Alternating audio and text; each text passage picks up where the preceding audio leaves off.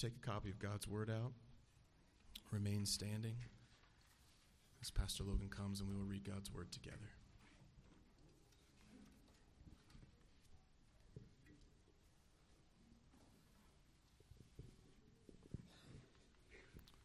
If you would, turn in your Bibles with me to the Gospel of John. Gospel of John, chapter 5, verses 21 through 30.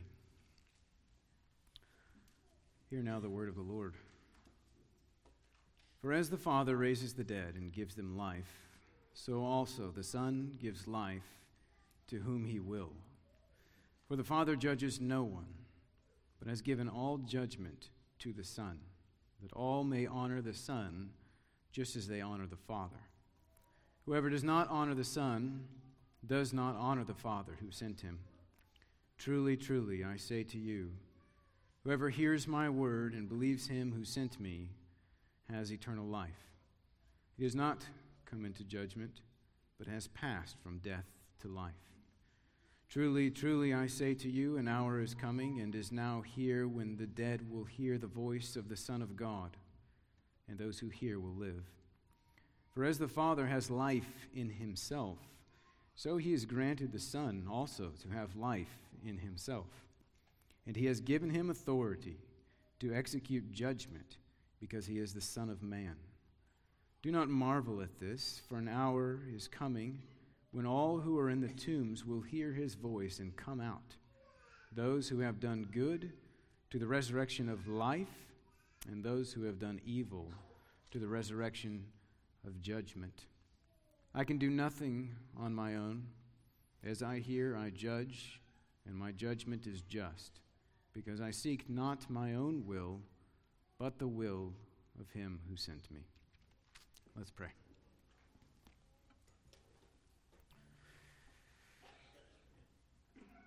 Oh, Father, thank you for this glorious morning. We thank you for this glorious passage. We thank you for your glorious Son.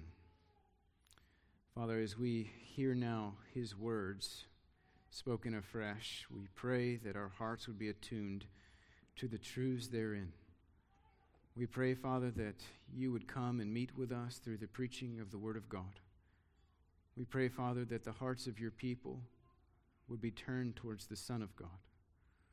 And we pray, Father, that those who are here who don't understand these things or have not put their trust in Christ, Lord, that their eyes would be open to their need of a Savior and that they would trust in Him today. So, Father, would you come now and be honored and glorified in this place, we pray. In Christ's name, amen. You can be seated. Well, good morning, church. It's good to be back with you again.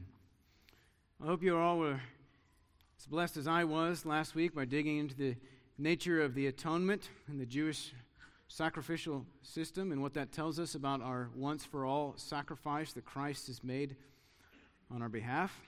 I certainly was blessed by it. I do have to say that Paul is bolder than I. When I am preaching a one off, the, the book of Leviticus has never crossed my mind. Not even once. Maybe one day, we'll see. But today, as we shift gears and we return back to uh, the Gospel of John and our study through it, we are jumping back into this discourse that Jesus gave in response to the Jewish leaders and their accusations against him. And if we could sum up his purpose in all of this in verses 19 through 47, what he is doing is he is confronting these men to get them to wrestle with the most important question that anyone could ever wrestle with. And that is who is Jesus Christ? Who is this man? Now, as simple as a, of a question as that is, there is no more significant question than one could ever answer than that one. It is a question of infinite and eternal proportions. And for this reason, it's a question I would commend to you in evangelistic conversations and encounters. Simply ask somebody who Jesus is, what they believe about Jesus, and then let them answer. You might, you might be surprised at the doors that God will open with such a simple and straightforward question. But for us, the reason why this question matters so much is because all of our eternal hopes are resting upon the answer to this question. You cannot separate what Christ has accomplished and what Christ has promised to those of us who believe from who he is. The reason he was able to achieve what he achieved and he was able to promise what he promised is because of who he is. No one else could ever qualify to carry out his assignments or to make these kinds of promises unless that person was, in fact, God himself. And as we will say, see today, that's exactly what he's explaining to these Jewish leaders so that they will understand both his mission and his offer of eternal life. If you remember, this whole controversy began when Jesus went to the pool of Bethesda and he healed a man who was an invalid. The man was likely a, a paralytic, and he was so for 38 years. And the Jewish leadership, rather than responding in awe and thanksgiving to God for this man's newfound restoration after 38 years, rather they are angered because Jesus did it on the Sabbath. In response to their anger, Jesus says to them in verse 17, My Father is working until now, and I am working. And as we discussed last time, that statement was loaded with all kinds of implications. Jesus was both claiming God's prerogatives as his own prerogatives, and he was claiming to share in the same nature as the Father. And the Jews understood it. They understood it perfectly. So, verse 18 makes it clear that they now sought to kill him for the charges of both Sabbath breaking and for blasphemy. And to respond to their wicked intent on his murder, Jesus gives this discourse on who he is, why he came, and the evidences of his claims. This is likely the most important discourse in all of Scripture when it comes to Jesus' self revelation, when it comes to who he is.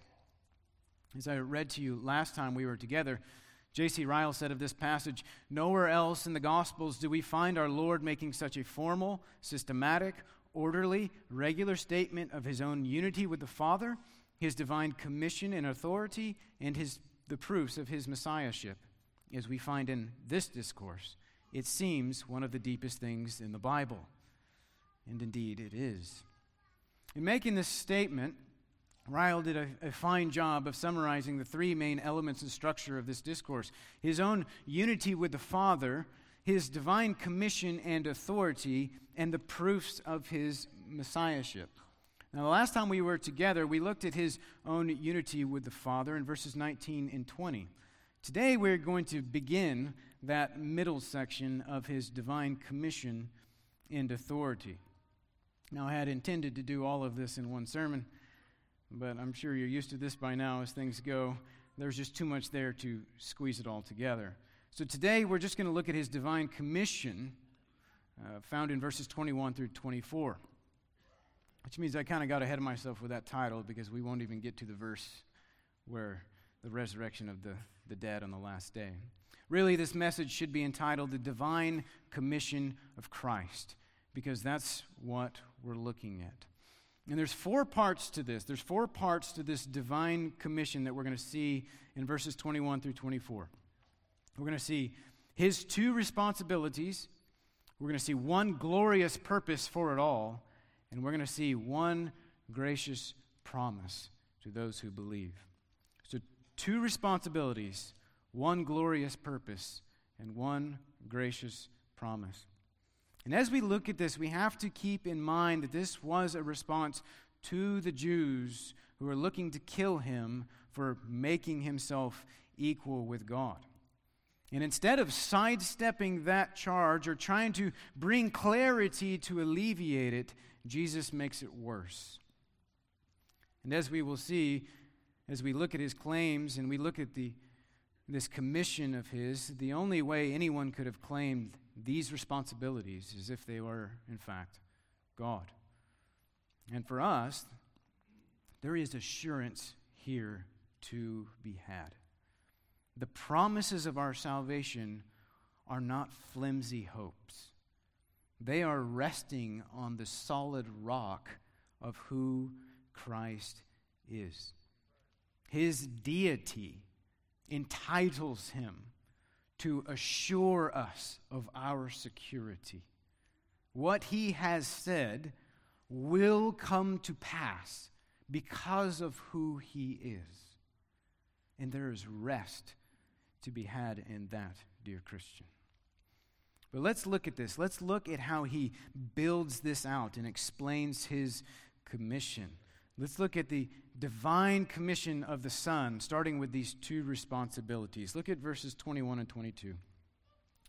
Jesus says to these Jewish leaders, For as the Father raises the dead and gives them life, so also the Son gives life to whom he will. For the Father judges no one, but has given all judgment to the Son. So, right away here, Jesus is continuing and illustrating what he started with at the beginning of this discourse, which is what we looked at last time in verse 19 that the Son does whatever the Father is doing. Jesus was pressing his essential unity of the Father and the Son to show that the works that he is working are, in fact, the work of the Father.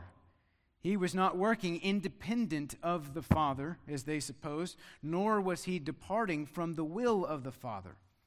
He was exact, actually exacting the will of the Father on earth.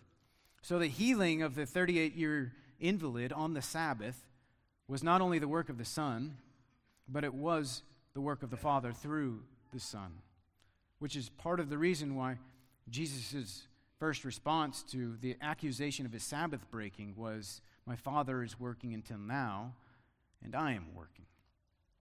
Because as he said, whatever the Father does, the Son does likewise. And this is ultimately what his divine commission is, is all about. It's what it boils down to, or it could be summed up as, is to carry out the will of the Father, as we have discussed many times. Now, that does not mean that he's working contrary to his own will. No, it was the, the will of the, Son of the, God, of the Son of God to carry out the will of the Father. They worked together in concert, they worked together in perfect harmony.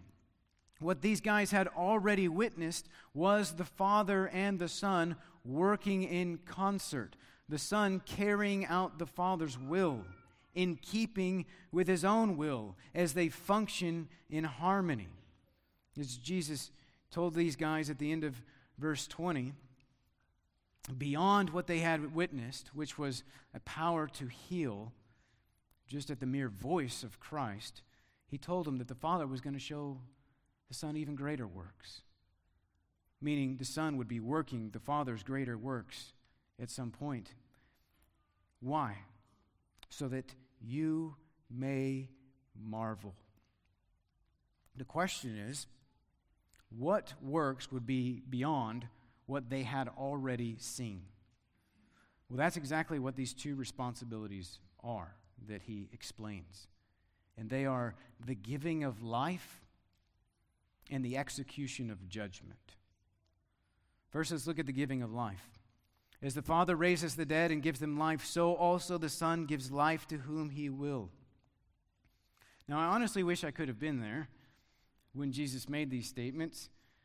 I'm sure mouths were gaping open as people tried to process this whole thing, and it starts right here with this statement. Because for the Jew, it was just an accepted reality that God was the only one who could raise the dead and give life. According to the Old Testament, this was the sole prerogative of God alone. Life belongs to God. In Deuteronomy 32 39, God said this He said, See now that I, even I, am He, and there is no God beside me. I kill and I make alive. I wound and I heal, and there is none that can deliver out of my hand. God was very clear on life being his prerogative. According to the scriptures, life and death are God's power at work. And for a Jew, this was just a no brainer. This was an accepted reality. This was a part of their cultural understanding of how the world works.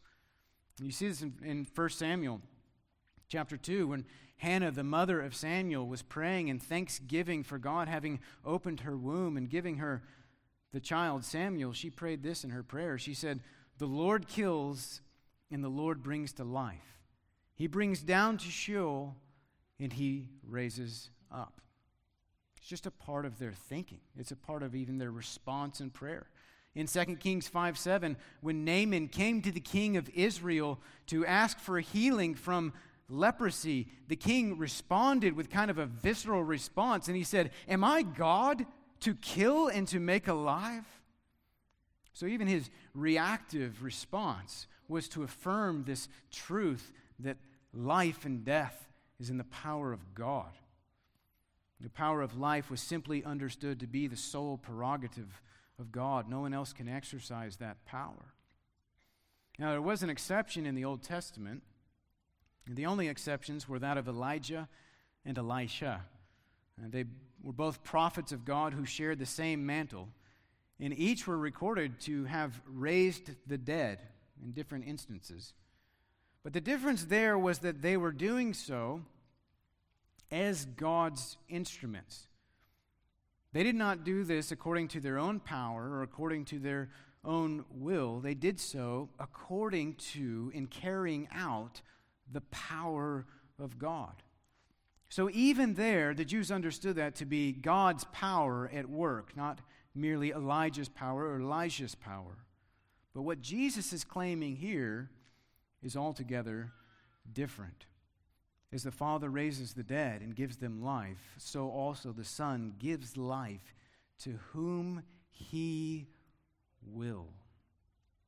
He's not only claiming to have the same power and the same prerogative of God over life, but he's claiming to be able to do it according to his own will. Now, you may think, well, wait a minute, I thought he was carrying out the Father's will.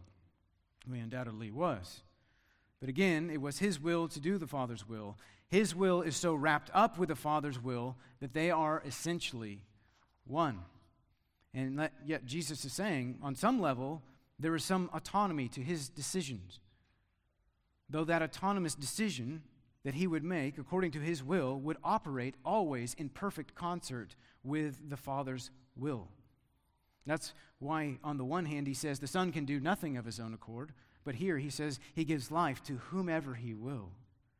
The point being is that the will of the Father and the Son are so completely unified that the Son can act according to His will, and in so doing, He will never violate the Father's will.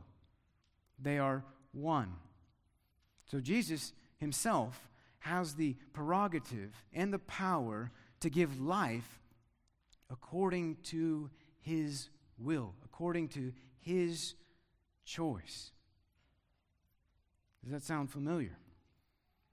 He has the power and the prerogative to have mercy upon whom he will have mercy. Exactly what God told Moses on the Holy Mount. Jesus claims to be able to distribute that same electing grace and power of God.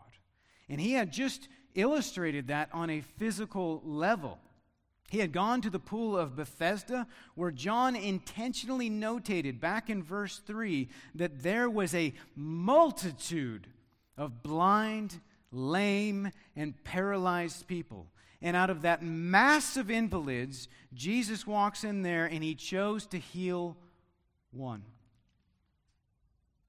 He did not heal anyone else there. In fact, it says he disappeared into the crowd after that one healing. He chose one according to his own will and for his own divine purposes. It was a physical display of his spiritual power and his prerogative.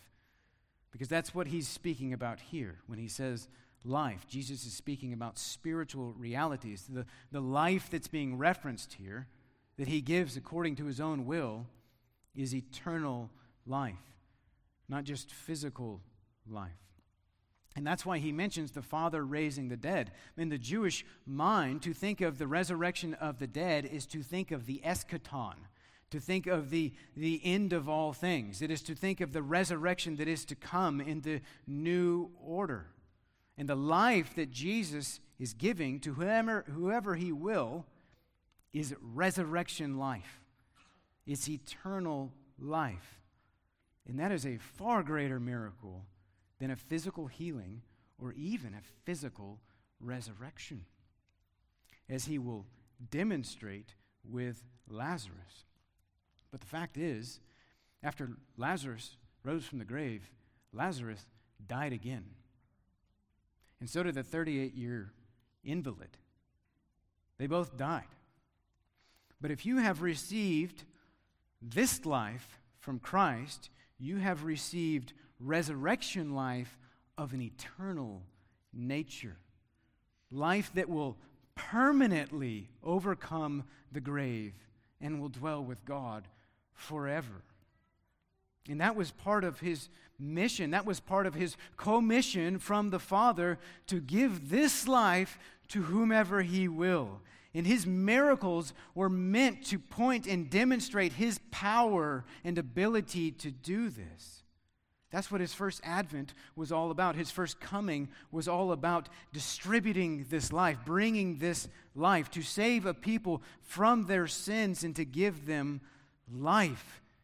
As he'll say in John chapter 10, I came that they may have life and have it abundantly. And that is still what he's doing to this day, all over the world, is people come to faith in Jesus Christ. This work has not ended. This is still going on. Hopefully, this very hour. But then there's a second responsibility of what God the Father has commissioned the Son to carry out here, which will ultimately take place at his second advent, at his second coming, and that is judgment. Look at verse 22. For the Father judges no one, but has given all judgment to the Son. Again, we just have a, a, a total mind blowing, mind bending statement being issued here from Jesus, where Jesus is again claiming that which belongs to God alone to be his responsibility. God, as judge, is actually an obvious and intrinsic understanding, not just of the Jewish heart and mind, but of every heart and mind. I mean, how often have you heard someone whether a Christian or, or an unbeliever even, defend their actions and say something to the effect, only God can judge me. And sadly, often those who make such claims do not realize the gravity of what they are saying. Because on an eternal level, that's absolutely true. On a temporal level, that, temporal level, that statement's not true. Because God has delegated authority to judge in, in three different ways in civil matters, he's delegated it to the state. In domestic matters, he's delegated that to parents, and specifically to fathers as the heads of their home.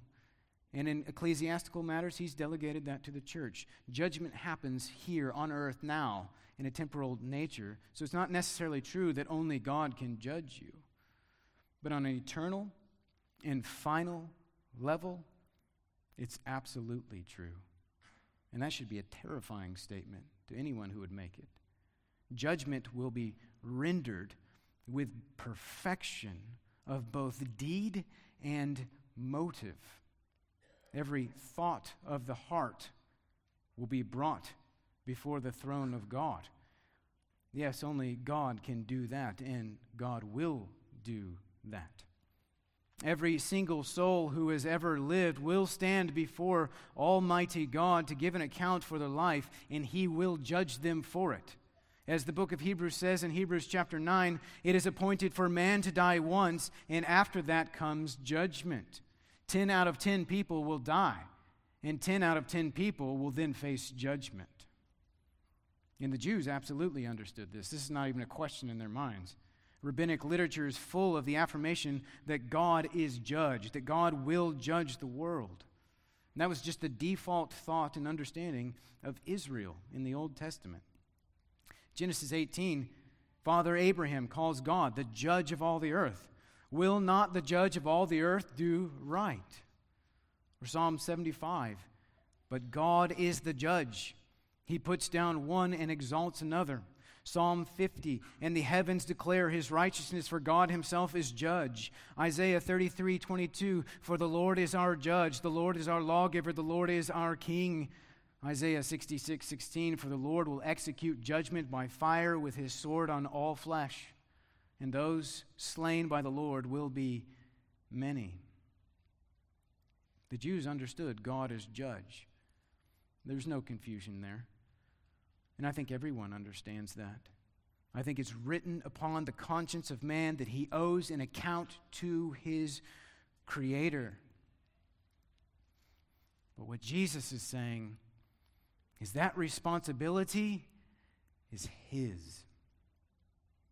It's been given to him, it's been given to the Son.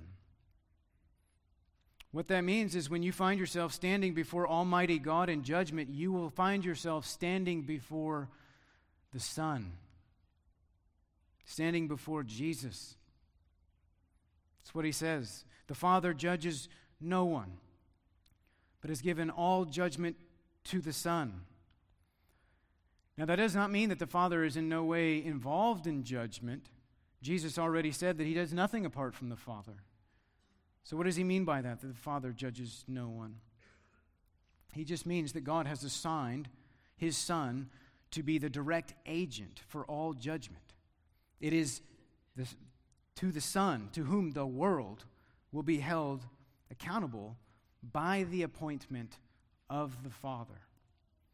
Paul said the same thing in his sermon at Athens at the Areopagus in Acts chapter 17. He said, The times of ignorance God overlooked but now he commands all people everywhere to repent, because he has fixed a day on which he will judge the world in righteousness by a man whom he has appointed. And of this he has given assurance to all by raising him from the dead. He has fixed a day on which he will judge the world in righteousness. How? By a man whom he appointed. So clearly, the Father is involved in judgment. He's going to judge the world, but not directly. The Father directly judges no one, He's going to do it through Christ. And on that day, the day of judgment, many will be surprised to find themselves standing before a fellow man who will judge their everlasting soul the God man, Christ Jesus. And here, that very man is standing before these Jews, the judge of all the earth, being judged and accused of breaking the Sabbath, his own law, and for blasphemy. And in response to their judging him, he declares to them that it is he who will judge them and everyone else, the entire world. It is for this reason that understanding Christ as, as judge, when we think of that, the concept of the fear of the Lord, and we should, we should fear the Lord. The fear of the Lord is the beginning of wisdom, but it is not wrong. And more than that, it is entirely appropriate to be thinking of Christ as that Lord to whom we should fear. It would have served the Jewish leaders well if they heard these words and feared the one they were standing before, rather than treating him with malice and evil intent. They should have been bowing down before him in reverential fear. Because this man is the one who has given them physical life. This man is the one who is currently upholding their physical life. He sustains their life. And this man is the only one who can bestow eternal life. And this man is the one who will judge them and everyone else. They ought to be exalting him, not persecuting him. That's exactly what they should be doing, and that's exactly the purpose of all of this. The Father has commissioned the Son to these things the giving of life and the execution of judgment for this supreme purpose that he may be exalted. Look at the text. Look at what he says. Look at verse 23. What is all of this for? What is the purpose? That all may honor the Son just as they honor the Father. Whoever does not honor the Son does not honor the Father who sent him. The purpose of all of this is that the Son may be honored in the same way that the Father is honored. Now, this, this kind of statement right here is why you cannot read the Bible and conclude that Jesus was just a good teacher or that he was just merely a prophet, as the Muslims try to claim. He does not leave you that option. That is both an illogical and an impossible conclusion to make. C.S. Lewis nailed it when he gave his famous trilemma. He said that every living soul is in a trilemma as it pertains to what we make of who Jesus is. It's not a dilemma, it's a trilemma because there's only three logical possible options. Either one, he is a liar, making him perhaps the most evil deceiver to ever walk the earth.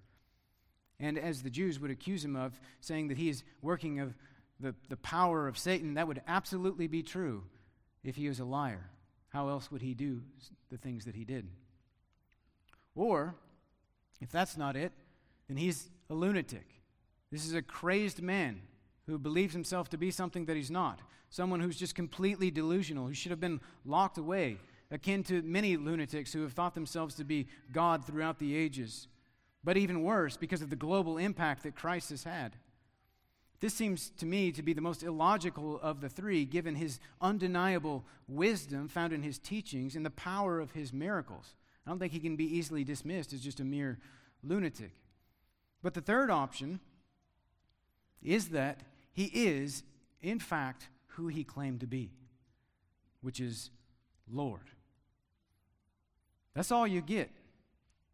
He's either a liar, he's lunatic, or he is Lord.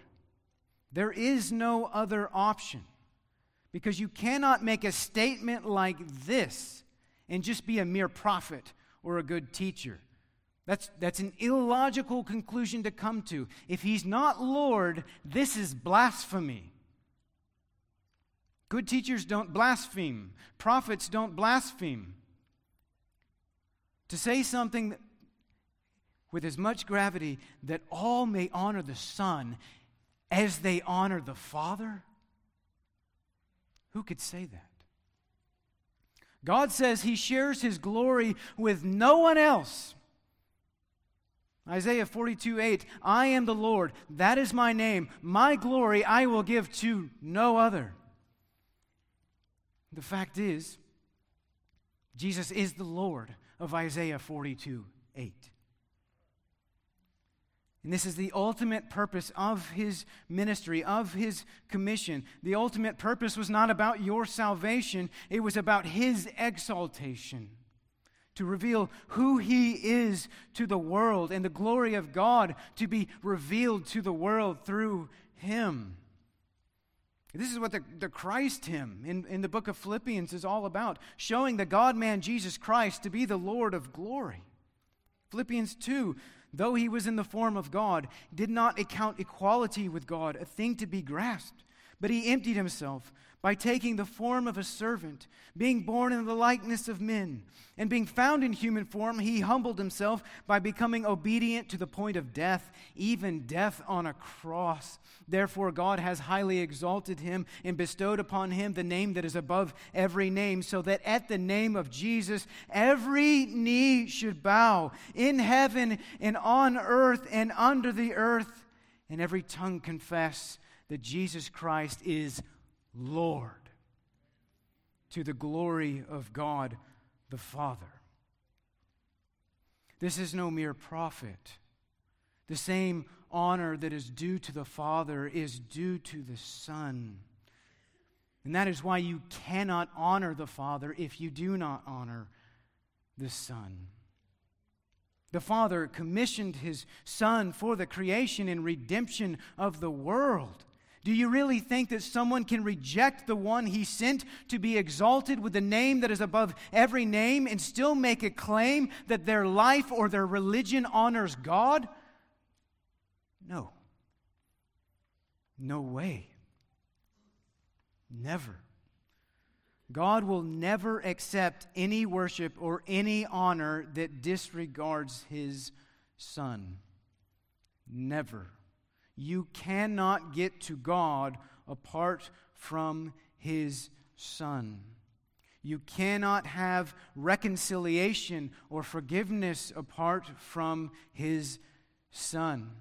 You cannot have heaven or eternal life apart from his Son.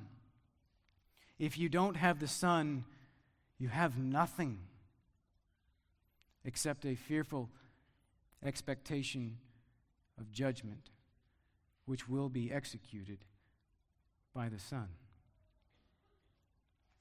This is why Jesus explicitly said, Whoever does not honor the Son does not honor the Father who sent him. And remember who he's speaking to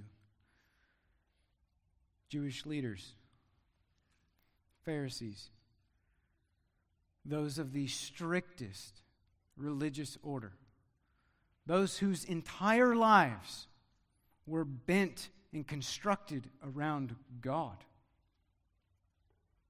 down to the tithing of tiny herbs. And yet they did not honor him because they did not honor the Son. As Paul says in Romans 10, they have a zeal for God, but not according to knowledge. And this is not just true for Jews, it's true for Mormons, it's true for Jehovah's Witnesses, it's true for Muslims, it's true for Oneness Pentecostals, it's true for all Unitarians, and it's true for every other pagan religion that does not exalt the person of Jesus Christ as Lord. The Son must be honored just as the Father. That's where everything is heading. That's where everything is moving. That is the great and grand, glorious purpose of it all. In fact, John the Apostle, the writer, was given a vision of that end reality, which is recorded for us in his other book, the, the book of Re- Revelation. Chapter 4 of Revelation John is taken up to the throne room of God, and there he sees the one sitting around on the throne. And around the throne were 24 elders. And along with them around the throne were four living creatures, like nothing that can even be described, nothing we've ever seen, nothing we've ever imagined. And all of them are falling down before the throne and worshiping the one who was seated, seated upon the throne, saying this, saying, Worthy are you, O Lord and God, to receive glory and honor and power, for you created all things, and by your will they existed and were created. Then, after that scene, in parallel fashion, in chapter 5, John now sees the one seated on the throne, and at his right hand is the Lamb standing as though he has been slain. And around the throne this time are those same elders and those same living creatures, but now there's countless myriads of angels there as well. And it says they sang a new song Worthy is the Lamb who was slain to receive power and wealth and wisdom and might and honor and glory and blessing. The same honor as the Father. But then, in a final, final chorus, just a few others join in. Listen to who it now re- includes. Revelation 5:13 John says this. And I heard every creature in heaven and on earth and under the earth and in the sea and all that is in them saying to him who sits on the throne and to the lamb be blessing and honor and glory and might forever and ever. The Father and the Son honored in the same way as the one true God who is worthy of all worship. That is the supreme and ultimate purpose of what Jesus was doing and why the Father sent him. That's where everything is going. This was no small statement to say that the Son is to be honored just as the Father. These men were furious because he was, quote, making himself equal with God. And Jesus just takes away all doubt and speculation. He is equal with God, worthy of the same honor. But beyond that, he brings a massive and gracious promise to anyone who would believe that is based upon the foundations of these truths. For anyone who will avail themselves of Christ. Look at verse 24. Truly, truly, I say to you, whoever hears my word and believes him who sent me has eternal life. He does not come into judgment, but has passed from death to life. Notice Jesus brings this out after he's declared his essential unity with the Father, his prerogative and assignment to give life to whomever he will, his assignment to judge the entire world, and his equal honor with God. This statement stands upon all of those truths. Now, why is that important to point out? Because this is the largest and most significant promise that has ever been issued to man. And yet, because of the one who made it, we don't have to question whether or not he can deliver, whether or not he can make good on his word. On the contrary, because of who he is and because of who it is that sent him, this promise is more secure than anything you can imagine. We're not resting our eternal hopes on the so called visions of a false prophet named Muhammad that took place alone in a cave in the seventh century. We're not resting our eternal hopes on the so called golden tablets discovered by Joseph Smith, given to him by an angel and conveniently taken back by an angel. Two men who lived lives of utter sinfulness and promiscuity and are not worthy to even have their names remembered, and yet Mormons and Muslims are banking everything on it. No, for us, we are resting our eternal hopes on the rock solid promises of the sinless Son of God who came down from heaven declaring these truths out in the open, not in a cave by himself, verifying his identity with his divine power, and then confirming it all by rising from the dead. It is that man who's given us this glorious and gracious promise of verse 24. Which is why his listeners then and his listeners now would do well to take his words seriously. He again reasserts the solemn formulation, truly, truly, adding weight to what he's saying. And he says, Whoever hears my word and believes him who sent me has eternal life. Notice he didn't, he didn't even say, Whoever hears God's word. Whoever hears my word. I mean, who speaks like this? Christ. Christ does. Whoever hears my words, that is a reference to the truth of who he is and why he came. Remember, that's what, what he said. He came to bear witness to the truth. He is the truth. I am the way, the truth, and the life, the truth of himself. And along with that, we are to believe the one who sent him.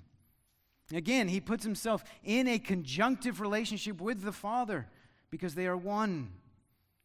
And whoever believes their testimony has eternal life. This is, this is infinite grace. especially considering who he's speaking to men who wanted to kill him, actively plotting to kill him. But yet, by extension, he's speaking to all sinners who have turned their backs upon God.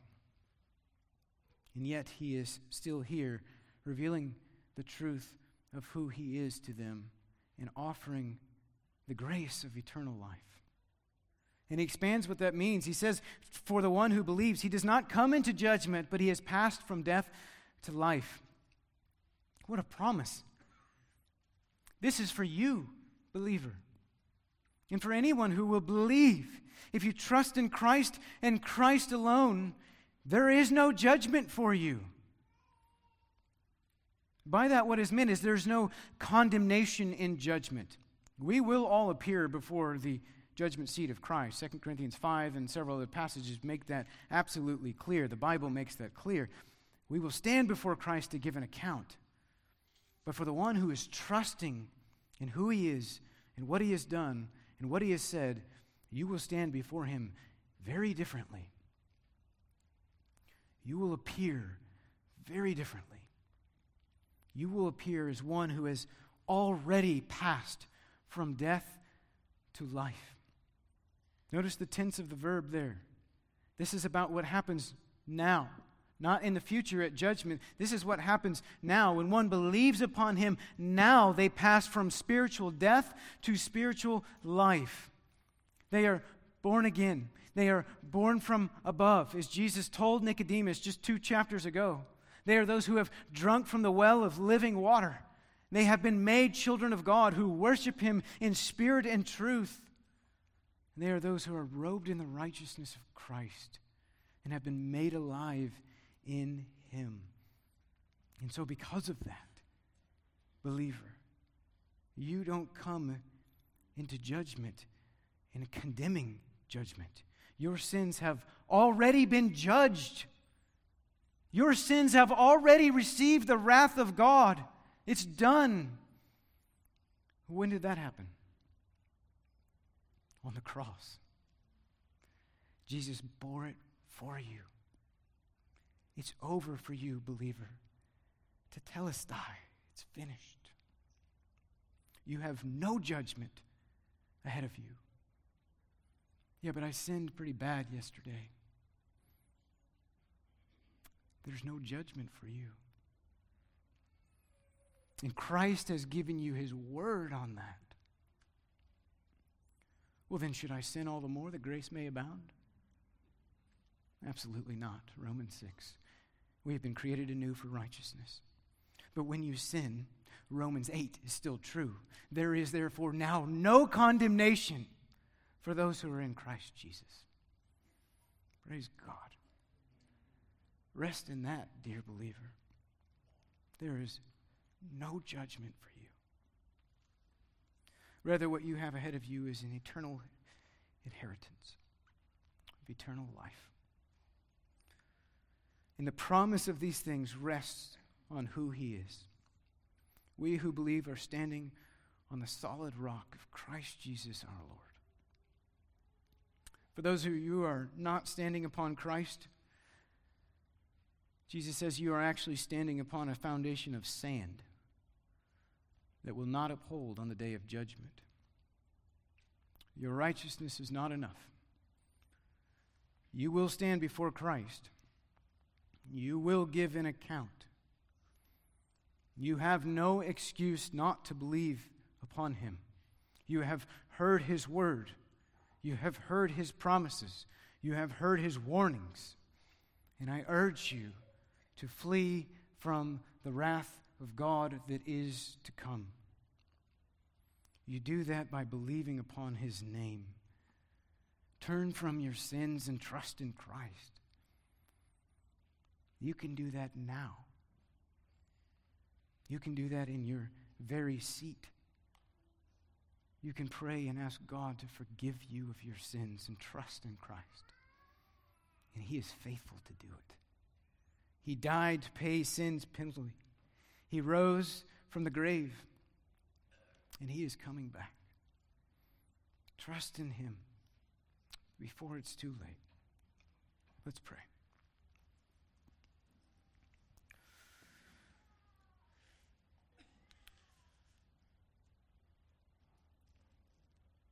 Oh, Father, thank you.